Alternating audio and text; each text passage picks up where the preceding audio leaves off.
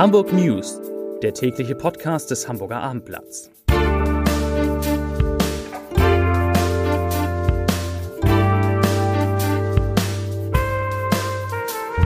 Herzlich willkommen zum täglichen Podcast, in dem es wieder nur um Corona geht, um was sonst in diesen Tagen. Und wir sind wie immer zu zweit. Mein Name ist Lars Heider und auf der anderen Seite ist Christoph Heinemann ähm, der heute den ganzen Tag sich natürlich auch nur um Corona gekümmert hat, lieber Christoph. Erstmal das, die übliche Frage. Stand der Fälle in Hamburg, da haben heute einige sich kurz erschrocken, weil die Zahl der Fälle so stark gestiegen ist. Ja, ich, man kann sagen, wir haben uns, glaube ich, alle ein bisschen zu früh gefreut. Es war ja in den letzten Tagen, schien es ja so, als würde die Zahl konstant bleiben, vielleicht sogar leicht zurückgehen. Ich habe heute Vormittag noch gehört, ähm, da hieß es erst aus der Gesundheitsbehörde, es gäbe nur 64 neue Fälle. Ähm, dann gab es allerdings eine Nachmeldung aus den Gesundheitsämtern, beziehungsweise es ist aufgefallen, dass es eine Computerpanne gegeben hat. Und wir haben jetzt deswegen auf einen Schlag 248 neue Fälle und 1237 Fälle. Wobei das Gute ist, diese Fälle, die da sind, die werden, die sind einfach in den, die, das sind Fälle, die in den vergangenen Tagen nicht gemeldet worden sind, richtig? Genau, also in den vergangenen Tagen schien die Lage sozusagen nach den offiziellen Daten besser, als sie eigentlich war. In Wirklichkeit ist es konstant so bei 150 Fällen am Tag, die dazukommen. Immerhin wird es aber, aber immerhin. Kann man, das kann man sagen, das ist, ist ja auch schon, also für andere Länder wäre das eine gute Nachricht, wenn man konstant jeden Tag 150 Fälle hätte. Wie ist die Lage in den Krankenhäusern? Ist die Zahl der Fälle, die in den Krankenhäusern behandelt werden müssen, wahrscheinlich dann auch gestiegen? Genau, wir haben jetzt 70 in den Krankenhäusern. Ähm, es ist aber immer noch nicht so, dass man jetzt eine ganz große Zahl von Intensivpatienten hätte. Also das ist immer noch um die 20. Von daher, da ist die Lage noch, noch gut beherrschbar. Natürlich bereitet man sich darauf vor. Äh, Frau Prüfer Storks hat heute nochmal betont, dass man die Kapazitäten verdoppelt in dem Bereich. Also man stellt sich darauf ein, dass es weiter steigen kann und dass es nochmal äh, sehr eng da wird, aber im Moment sieht es noch nicht danach aus. Sehr gut. Ähm, es gab auch Überlegungen, mal zu gucken, wo leben eigentlich in Hamburg die meisten Menschen, die sich mit Corona schon infiziert haben. Ist man da irgendwie weitergekommen? Gibt es da jetzt Zahlen? Es gab gestern tatsächlich Zahlen nicht von der Gesundheitsbehörde, sondern auf anderen Wegen sind uns da Zahlen mhm. zugekommen. Die Gesundheitsbehörde will dazu offiziell nichts sagen. Die fürchten so ein bisschen so eine Stigmatisierung. Ähm, es ist ja so, dass im Endeffekt diejenigen, die im Skiurlaub waren, die haben sich größtenteils angesteckt und deren Kontaktpersonen. Ähm, es gab dann gestern Zahlen für die Bezirke. Da war Altona ganz vorne. Das waren allerdings die Zahlen mhm. vom letzten Freitag. Und man muss auch sagen, das habe ich heute auch gehört, es wechselt halt sehr schnell. Also die ähm, Infektionsraten sind nicht so, dass es dann in Altona jetzt sozusagen immer weitergeht und immer weitere Kreise zieht, sondern es verteilt sich praktisch jeden Tag ein bisschen neu. Man hat da ganz sozusagen Führungswechsel bei den Bezirken, wer jetzt am meisten Corona-Fälle hat. Jetzt ist Altona aktuell zum Beispiel, glaube ich, nur noch auf Platz drei. Genauere Daten die Gesundheitsbehörde aber nicht preisgeben.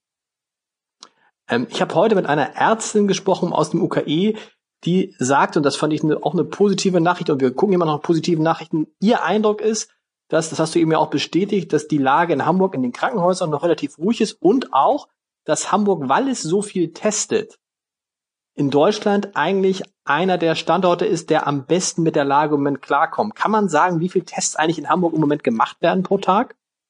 Also Frau Storks sprach von 3500. Es gab so ein bisschen Verwirrung um die Quoten, die sie genannt hat. Sie sagte, 80 Prozent von den gemachten Tests äh, seien negativ, 20 Prozent positiv.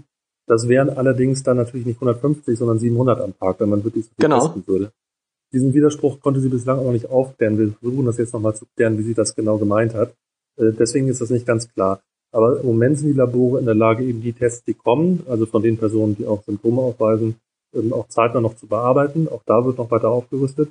Jetzt war ja die Frage, ob man zusätzlich noch solche Testzentren einrichtet. Und auch ja. da gab es Überlegungen, die immer hin und her gingen, ob man das machen will oder nicht. Man fürchtete auch so ein bisschen, dass wenn man dann auf dem Heiligen Geistfeld so ein Zelt hat, wo sich alle testen lassen können, dass man da wieder eine riesige Menschenansammlung hat, was natürlich für die Ansteckung wieder schlecht sei.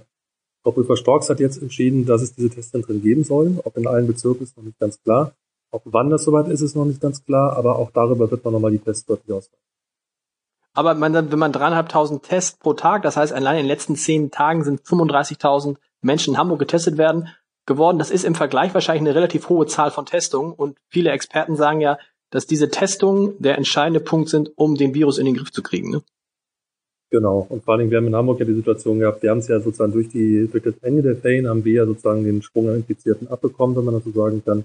Und ähm, wenn man weiß, die Symptome kommen so nach fünf bis sieben Tagen, dann kommen jetzt auch so langsam die letzten Ausläufer rein. Also nach 14 Tagen kann auch noch jemand plötzlich Symptome zeigen. Aber wenn jetzt im Laufe dieser Woche die Zahlen nicht, nicht nochmal durch die Decke gehen, dann scheinen wir auch das noch relativ glimpflich sozusagen erstmal verarbeitet zu haben. Und dann ist eben du hast die Frage, sozusagen ja. vor Ort noch weiter angesteckt. Aber auch da, also die Rückmeldung, die es von der Polizei gibt und auch von der Behörde und von Herrn Tschentscher, ist ja eindeutig, die Hamburger halten sich da größtenteils sehr gut dran an die Beschränkungen. Von daher kann es gut sein, dass wir das auch dadurch noch relativ gut im Griff behalten. Also du hast gerade gesagt, du hast mit dem Polizeipräsidenten heute gesprochen, Ralf Martin Meyer. Da hat es jetzt gar nicht so viele Einsätze der Polizei in Sachen Corona-Verstößen gegeben, oder doch? Ja, 650 Verfahren. Das finde ich ist jetzt auf die Masse von so einer okay, das ist so wahnsinnig viel. Ähm, das sind auch nur die Fälle, ehrlich gesagt, wo natürlich jemand entweder sehr bewusst oder eben mehrfach gestoßen hat. Ähm, normalerweise wählen die Beamten ja eine sehr freundliche Ansprache und sagen, bitte geht nach Hause und bitte geht nicht auf die Spielplätze, wenn da jemand rumturnt. Und ähm, so wird das auch weiterhin gehandhabt. Also Herr Mayer sagt auch, äh, wir machen das mit Augenmaß. Und auch er lobte nochmal ausdrücklich da die Bereitschaft der Hamburger halten. Was ganz interessant ist, das erzähle ich jetzt vielleicht mal. Ähm, wir haben heute auch ein Interview geführt mit Harald Vogelsang. Das ist der, der äh, Vorstandschef der, äh, der HASPA, der Hamburger Sparkasse, der übrigens auch im Homeoffice ist, weil er, wie so viele in Tirol Skiurlaub gemacht hat, noch eine Woche im Homeoffice ähm, und äh, erzählt, dass er eben jeden Tag, wie wir alle im Moment, zehn Videokonferenzen macht und so viel Mails bekommt wie noch nie zuvor. Das interessante Nachrichten von der HASPA. Erstens, die setzen die Kredittilgung für Firmen, die von der äh, Corona-Krise betroffen sind, äh, auf sechs Monate aus. Und äh, das fand ich auch interessant. Harald Vogelsang macht sich um die Banken in Deutschland, auch in Hamburg, aber in Deutschland überhaupt keine Sorgen.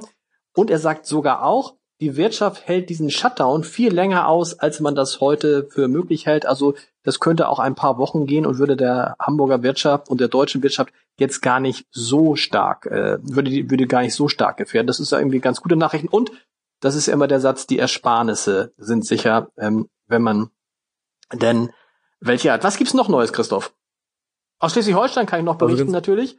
Äh, das hast, das hast du mitgekriegt, da, äh, da, da, da hat ja heute, glaube ich, auch der,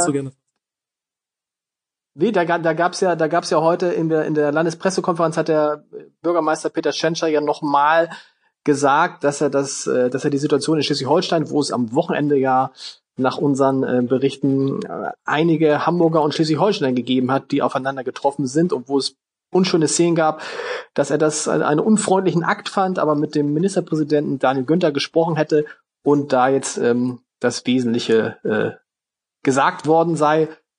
Zusammenfassend kann man sagen, wer eine Ferienwohnung in Schleswig-Holstein hat, darf die weiter benutzen. Braucht dafür triftige Gründe, aber das sind schon relativ viele triftige Gründe. Das heißt, da sind die Verspannungen offensichtlich auch äh, geklärt. Was gibt's sonst noch? Was muss man sonst wissen in dieser Corona-Phase?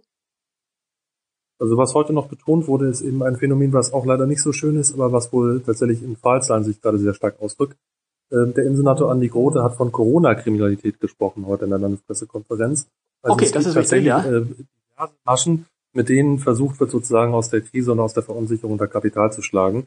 Der Polizeipräsident hat es mir gegenüber auch nochmal äh, so ein bisschen ausdifferenziert. Also es gibt einmal so die klassischen Phänomene, sozusagen zum Beispiel der Enkeltrick.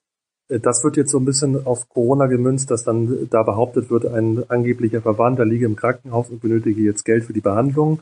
Ähm, es gibt aber okay. auch laut Insenator Groth zum Beispiel äh, falsche Hilfsangebote, also dass jemand anbietet, ähm, du bleib doch zu Hause und ich mache den Einkauf für dich und dann wird das Geld genommen und es kommen halt nie Einkäufe in der Wohnung an. Ähm, das ist ein Problem.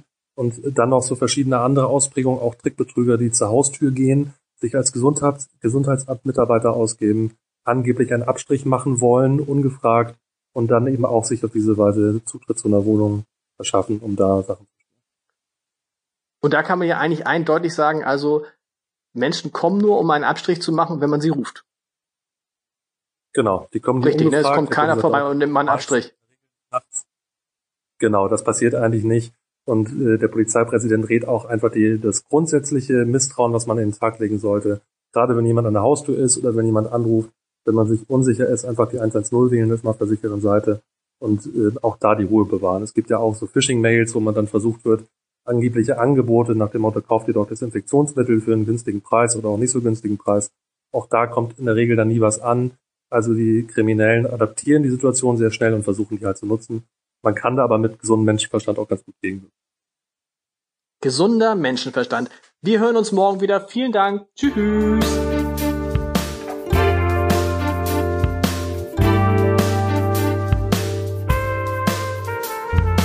Weitere Podcasts vom Hamburger Abendblatt finden Sie auf abendblatt.de slash podcast.